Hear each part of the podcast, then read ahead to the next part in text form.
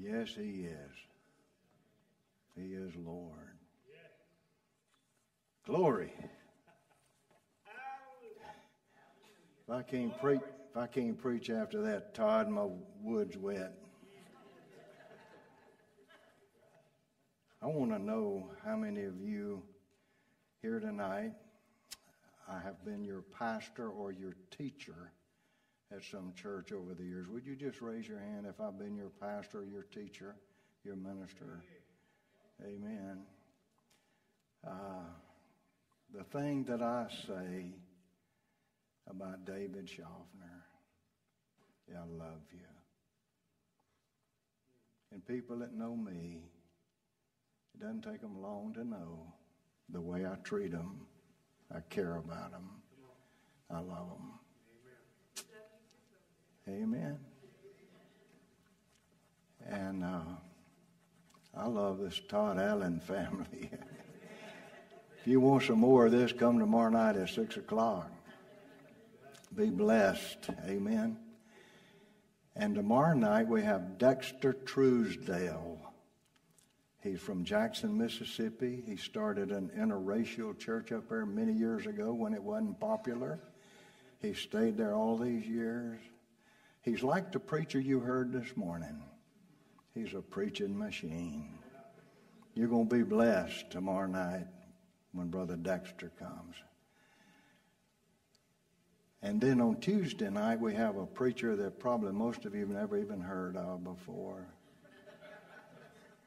You ever heard of Olive Baptist Church and Ted Trailer? Tuesday night.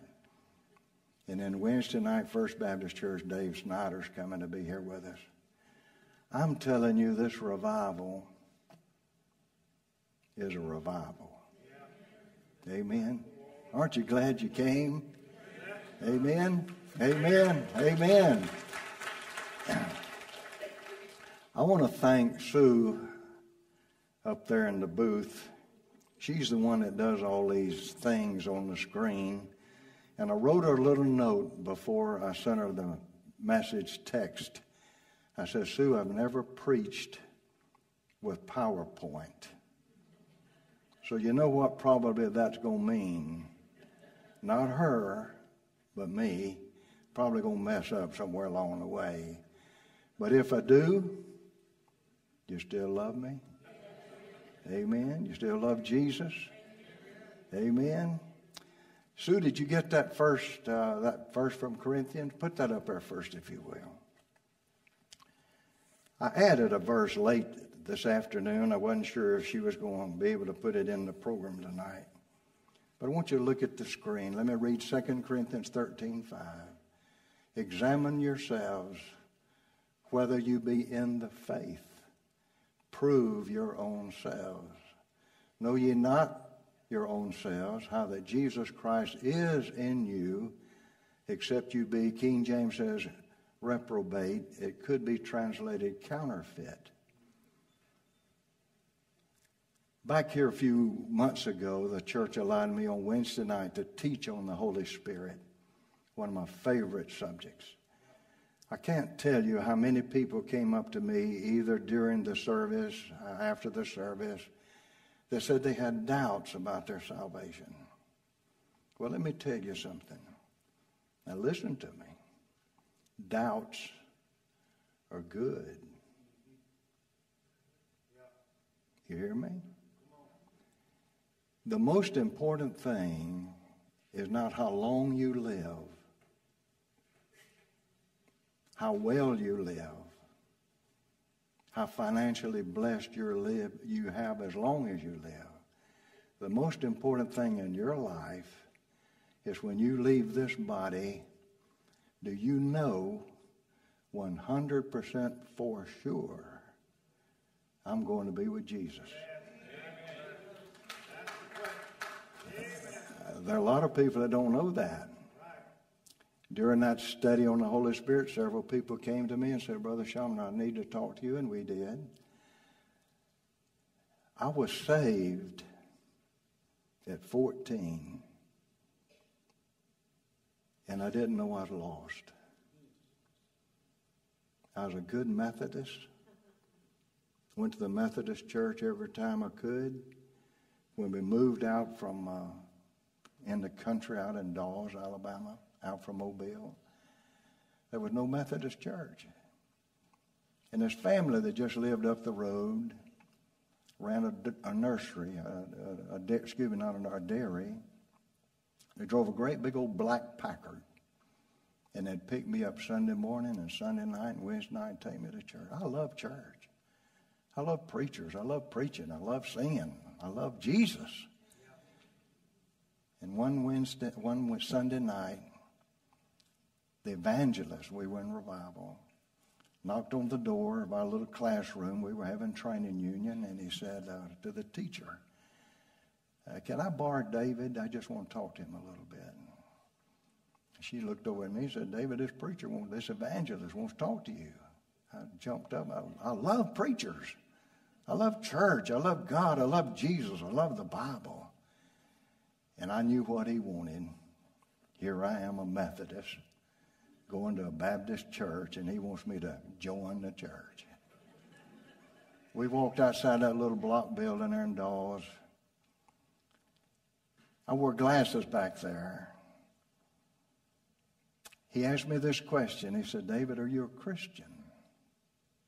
Now, if somebody should ask you that question, I guarantee you your answer would be like mine was, without a doubt, yes, I'm a Christian. You're here because you are a Christian, more than likely. You're here because you believe you've been saved. You're here tonight because you think you've been born again. Forget the denominational title. That ain't got anything to do with it. And I told him that I was a Christian. And he asked me this question, and nobody had ever asked me this question before. He said, How do you know? Well, that was easy. I go to church, I read the Bible, I pray, I tithe. I don't cuss, I don't smoke, I, I don't fool around with opposite sex. I told him how good I was. And I really thought he was going to reach over and pat me on the shoulder and say, David, that's wonderful. But he didn't.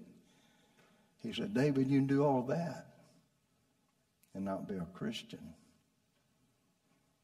About this time, I thought he was picking on me because I was a Methodist. And I said, Well, I'm going to tell you something, preacher. I don't know what else to do. I'm doing everything I know to do. And I was. I would not go to bed at night until I opened my Bible. And this was when you had to read your Bible daily. And you had to fill out a little slip in Sunday school if you read your Bible every day. I wanted to be 100%. I opened my Bible to the daily Bible reading. I read my Bible, got on my knees beside my bed 365 days of the year. Never failed. Now I lay me down to sleep. I pray thee, Lord, my soul to keep. If I should die before I wake, I pray thee, Lord, my soul to take. You ever pray that prayer? I prayed that prayer every night. And then you'd get to the God blesses. God bless mama. God bless, you know, you go through the God blesses. Amen. And I told him how good and how moral and how religious and how much I love Jesus and the Bible and the church. And I thought he was going to pat me on the shoulder and say, David, that's wonderful. but he didn't. He said, David, I got one question. All those prayers you prayed on your knees was there ever a time when you prayed, Jesus, come into my heart and save me? Tears started running down my face. I didn't know it at the time, but that was the Holy Spirit speaking to my heart, telling me that the devil will let you be as good as you want to be, as religious as you want to be, read the Bible, memorize Scripture, go to church, pray, tithe, even be a preacher or a singer or a missionary. The devil will let you do any of that. There's just one thing Satan doesn't want you to find out that you're lost. He asked me, he said, Why are you crying? I said, I had never done that. I've never asked Jesus to come into my heart and save me. You know why? Nobody had ever witnessed to me. Nobody had ever told me how to be saved. I thought if you go to church, you get baptized, you're moral, you're good, you're religious, you believe the, all that. I thought that's what you had to do. Well, that night the devil lost. That night Jesus won. And he says, David, I'm going to tell you something right here, right here tonight. If you'll just ask Jesus to come into your heart and you ask him to save you, he'll do it. And he did it. amen, amen. I was 14 years old. I'm 85 years old, and I've never doubted. I got born again as a 14 year old boy. And one day when I stand before Jesus, he's not going to say, David, were you a preacher? That's not important. Did you tithe? That's not going to get you to heaven. Were you good? Were you moral? Were you religious? Did you get baptized? Yes, I, yes, yes, yes, I did all that. And he'll say it's not worth a plug nickel. You got to be born again. Isn't that what he said to John? In the book of John, the third chapter, the good religious moral man by the name of Nicodemus, and he said, You got to be born again. And Nicodemus said, I can't go back into my mother's womb and be born. Jesus said, No, that's the birth of the flesh. I'm talking about the birth of the spirit. Amen. Amen. I love Jesus because Jesus, first of all, loved me. Then he said, You want to be a Baptist? I said, I got to think about that. If you have your Bibles, turn to Acts chapter 16. I know it's going to be on the screen. I'm, I, am going to brag on Sue. Sue Halfhill is a genius. She just knows how to do all this stuff. Now, you're not going to believe what I'm about to tell you. I had no idea what scripture our preacher this morning, Brother Oliver Kager, was going to use as his text. I had no idea. Weeks ago, the Lord said, David, this is your text. Guess what it is? The same text from the same scripture.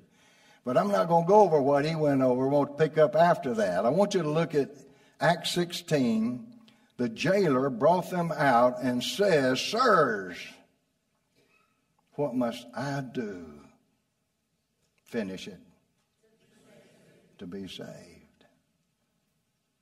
Have you ever wondered how he knew he needed to be saved? Nobody ever gets saved until they get lost. And the only way you'll ever know you're lost is for the Holy Spirit to tell you that.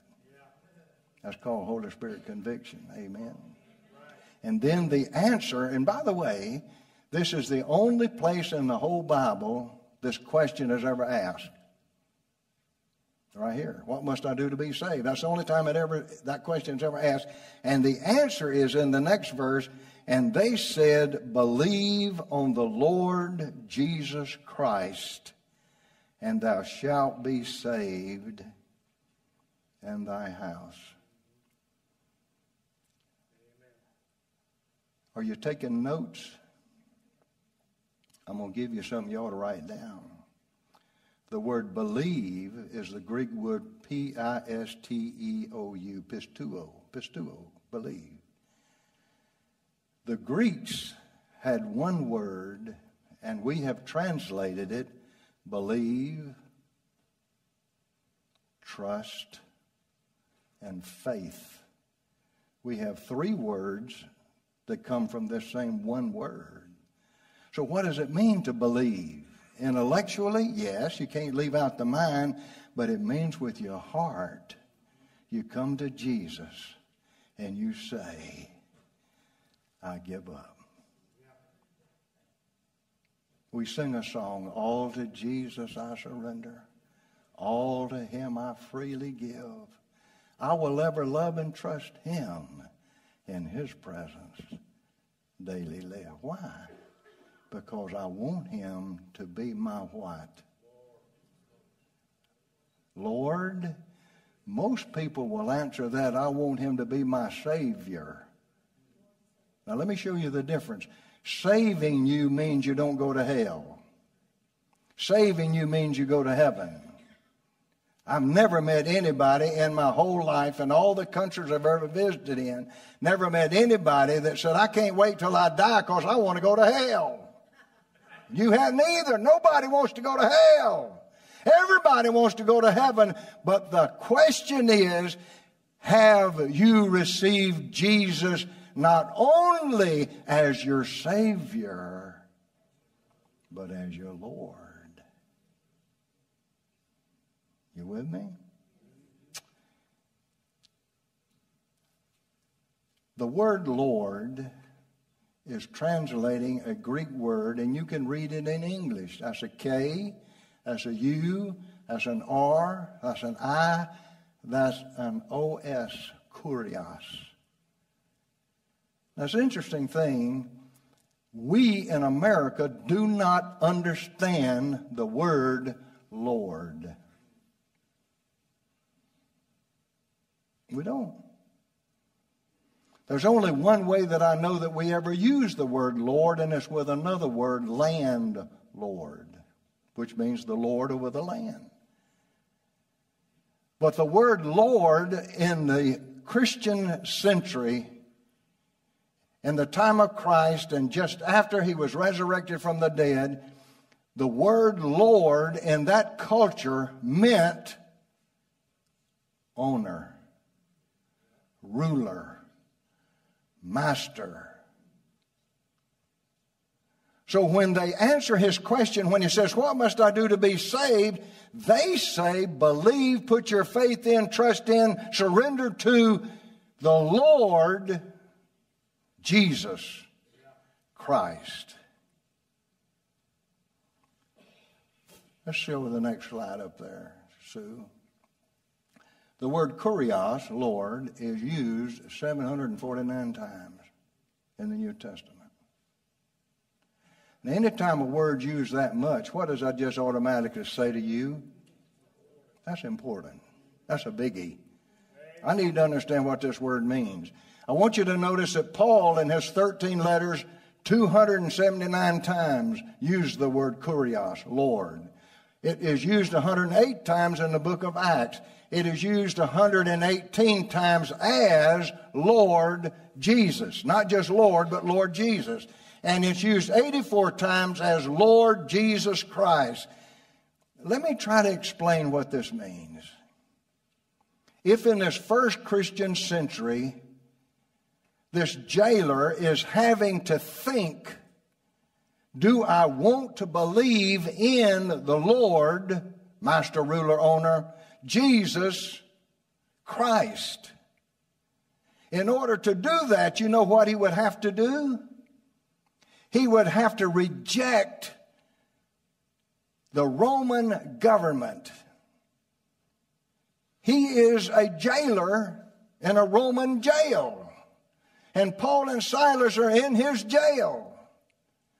And the earthquake came, and the prisoners he thinks have gotten a loose, and he's about ready to commit hara-kiri, suicide. And he says, Wait, Paul says to him, Don't you get out of here. Nobody's left. We're all still here.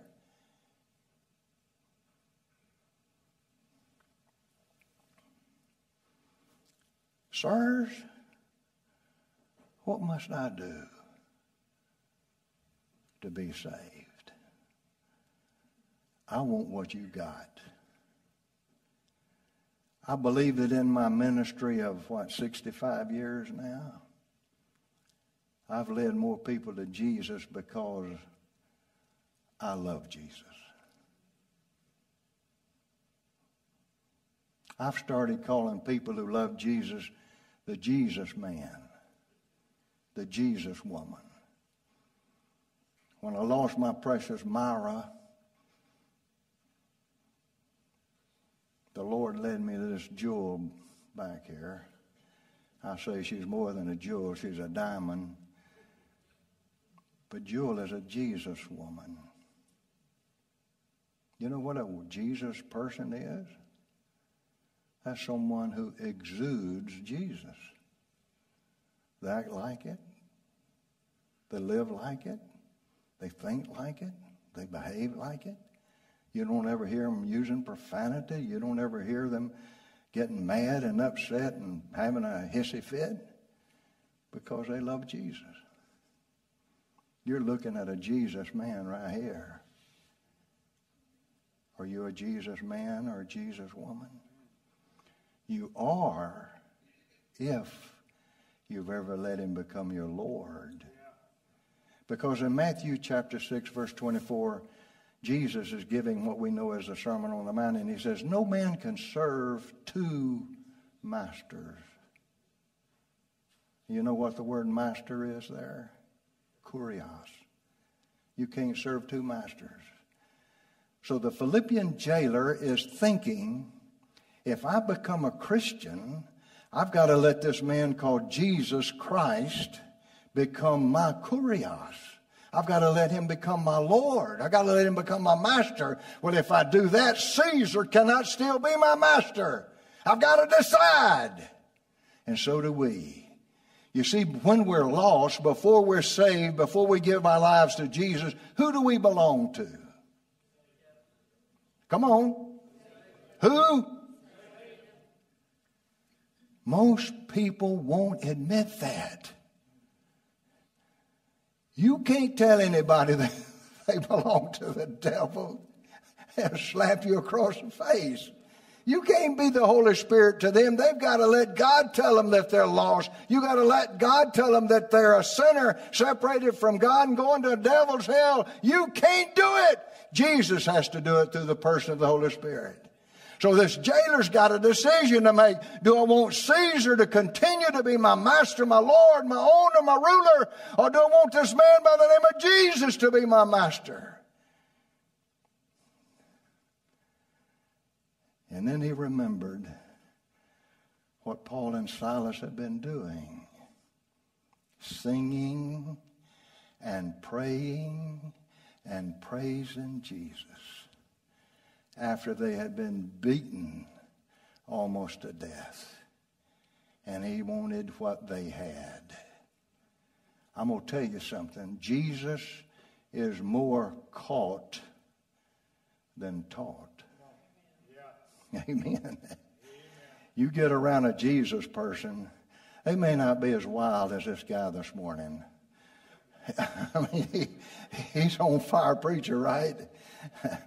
but he loves Jesus. You get around a person who loves Jesus, and it doesn't take you long to realize they love Jesus. Amen?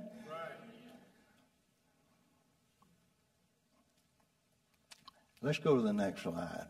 So let's see what we got up there. Go ahead. I, I kind of covered that. Now, this is important. There cannot be a kurios, a lord, a master, a ruler, an owner, without a, here's another word. You see it? That's Greek, but it's English. D O U L O S. Other than the preachers here, how many of you know what that word doulos means? You're a preacher. You're a missionary. You're supposed to know. I'm going to show you something. This is a King James Bible.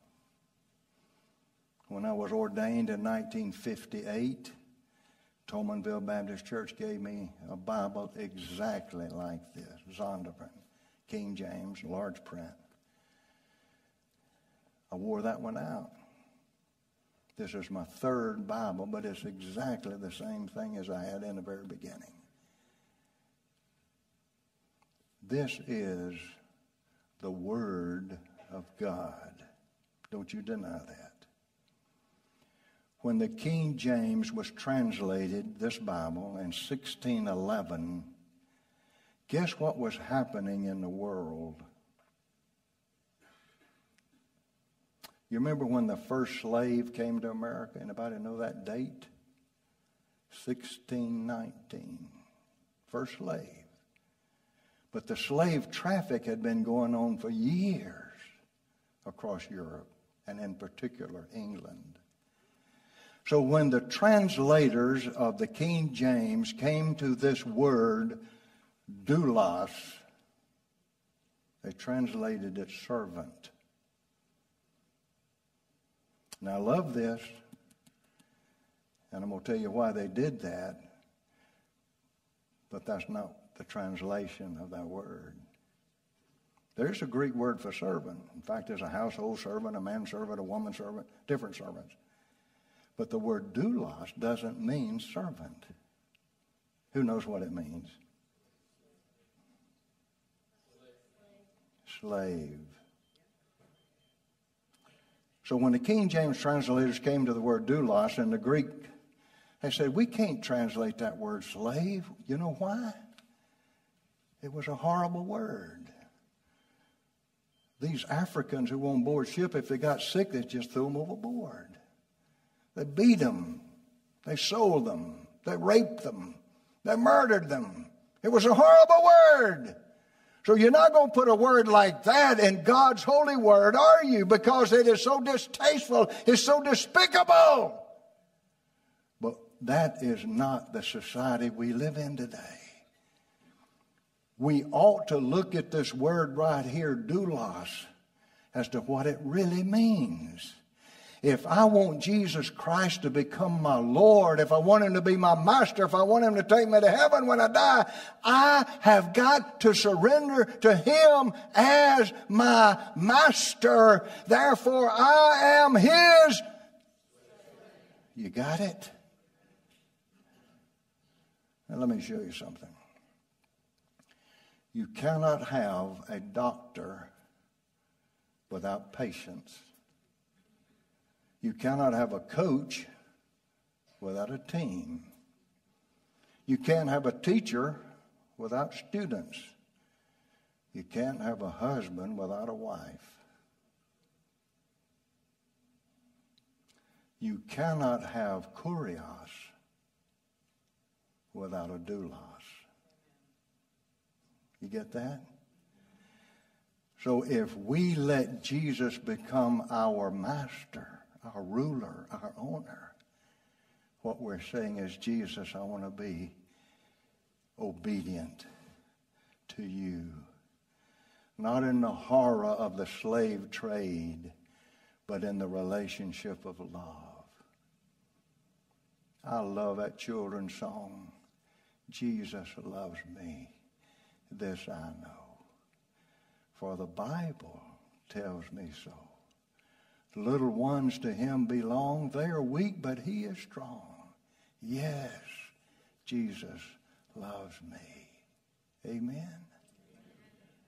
So it's a relationship of love. Let me ask you this question What good thing has a devil ever done for you? What good thing has the devil ever done for you? He's lied to you. He's deceived you. You drink this beer and oh, it'll just be so good. You ever drink your first beer and say, boy, this is so good? I bet you didn't. A person who smoked their first cigarette said, oh, this is so wonderful.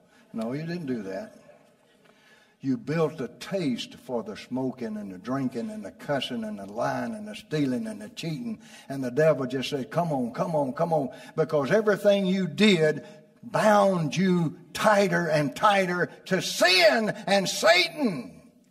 And Jesus one day came along and he says, I'm going to set you free.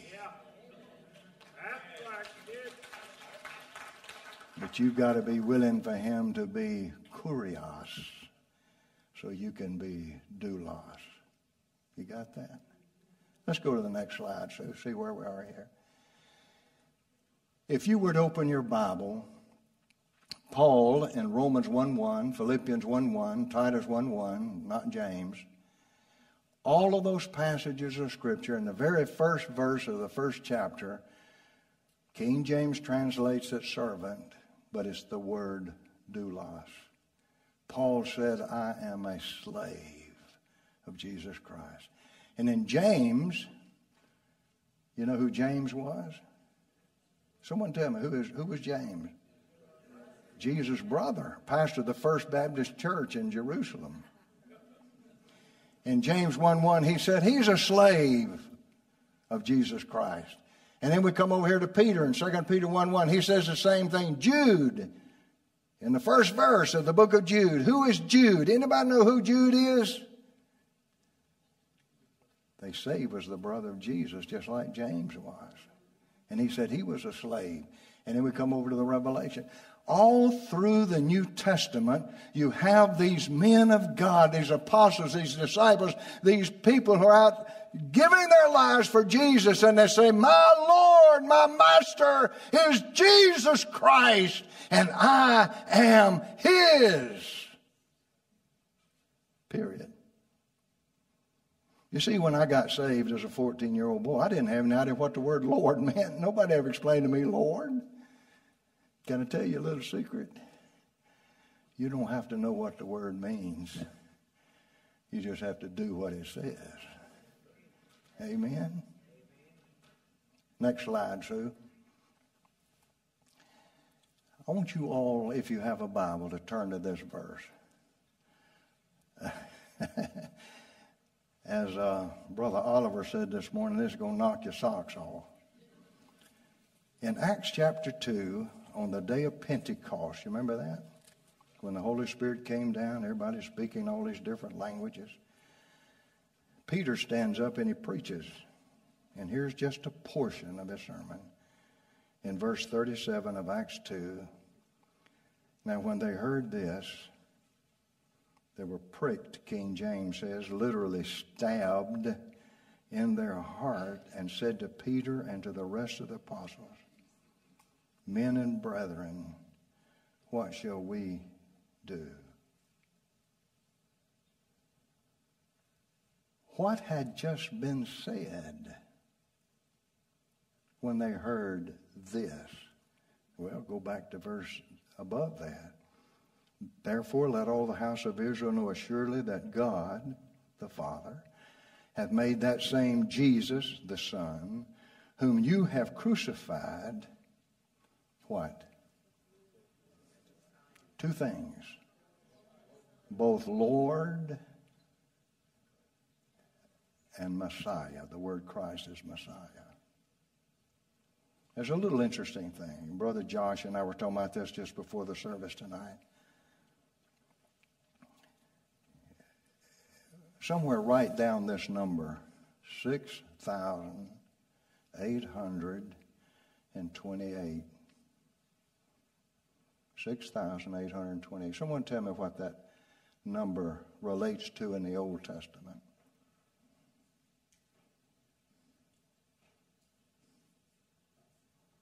That's the number of times that the word Lord, all capitals, appears in the Old Testament 6,822, which translates a Hebrew word, best we know to pronounce it as Yahweh. It's translated Jehovah.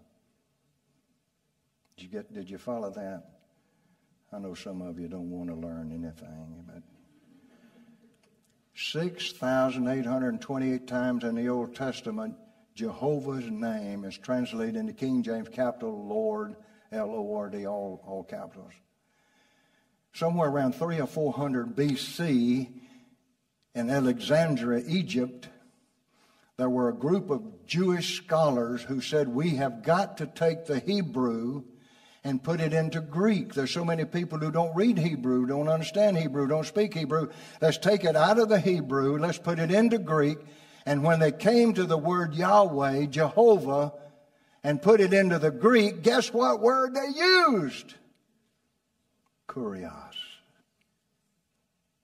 Which means what?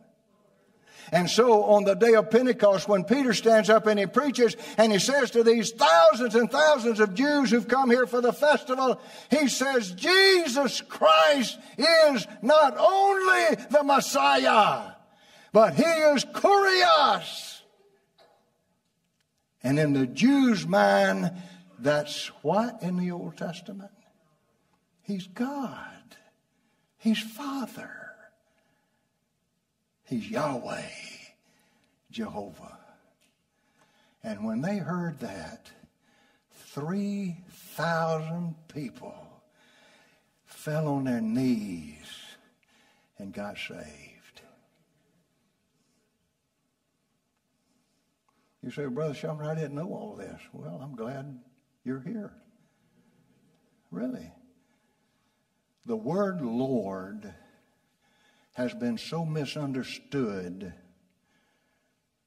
that it's terrible that we Christians don't really understand that it means master, ruler, owner, and if he is my Lord, I am his slave. And if you're not, you ain't. You got that? Sue, let's go to the next verse. When did you let Jesus become your Lord? Another way of saying that, when were you saved? I wish we could get away from, I'm going to call it trickery. You see, I've been a Baptist pastor a long time, since I was 20. And Baptist preachers want people to be saved. We want people to be born again. We want people to go, go to heaven. I've never met a Baptist preacher yet that wanted anybody to go to hell. You don't ever say anybody go to hell. Don't ever say that. If you're going to bawl them out, say, go to heaven. Amen. That's a lot better.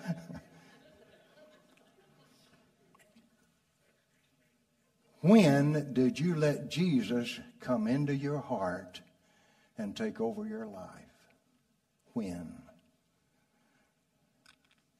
There has to be a time, there has to be a place, there has to be a moment, there has to be an event. You say, Well, I don't remember the day. You don't have to remember the day. If somebody didn't write down your birthday, you wouldn't have known when you were born. Somebody wrote it down.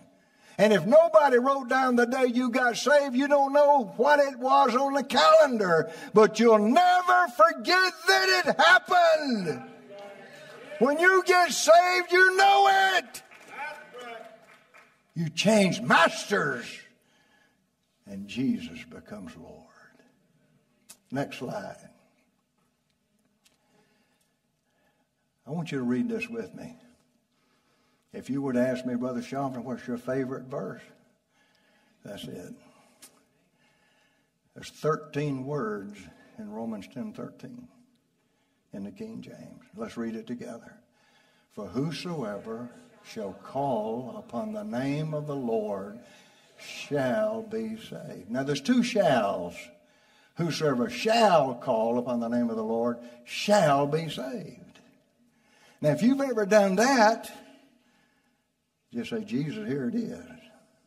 Here's my birth certificate right here. Amen. Whosoever, anybody, that shall call us to pray and ask Jesus to become your what? Lord. It didn't say whosoever shall call on the name of Jesus. Did it? I'm looking at it. Did it say Jesus? Did it say Jesus Christ? Did it say God the Father? Did it say Father God? No, it said on the name of the Lord, and that means what it says and says what it means. Jesus must be your Lord. He's got to be. And he'll only be if you want him to be. Amen. I've done many a wedding. Oh, Lord Jesus, forgive me.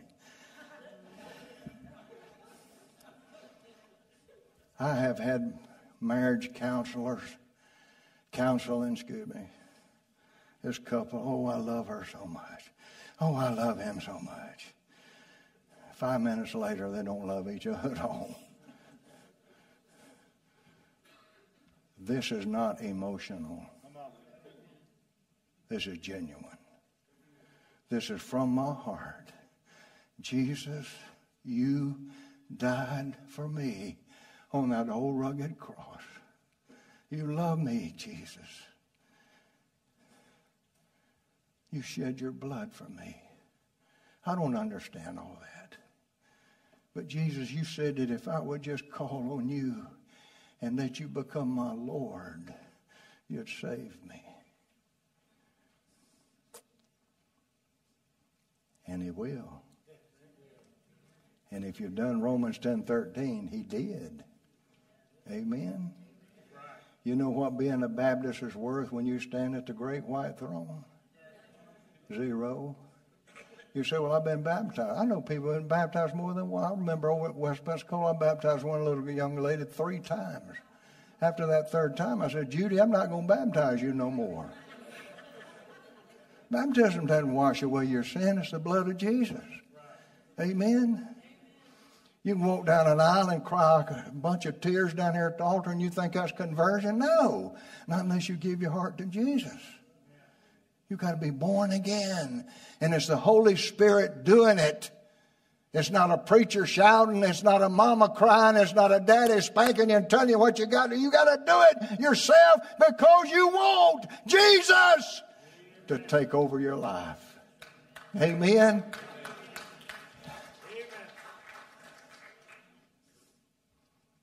I'm so thankful for that revival in Dawes, Alabama. If it hadn't been for that revival, I'd have probably grown up and been a good Methodist, moral, religious, but it wouldn't have been saved. There has to be a when for whosoever shall call upon the name of the Lord. When did you do that? You got to do it. And when you do it, no more doubts. Amen. Their doubts are gone. But I don't remember that preacher's name. I'm not even sure of the exact year. I think it was 1952. I know it was hot summer. But one of these days, when the road is called up yonder, I'm going to find him. He may find me. And I'm going to go over to him and I said, Preacher, if it hadn't been for you, I'd have still been lost. But you love me enough to not take my goodness for an answer, not to take my morality for an answer. You stayed with me till you showed that I had to be born again. And I'll never forget it because I became a new creature in Christ. How about you? Think about that. And I want to give you this challenge. If you have any doubts, any doubts, I'm here. Todd's here. Brother Josh is here. Other guys ladies in our church. If we can help you settle any doubts, that's why we're here. Amen. Amen. Let's pray. Jesus, you are Lord.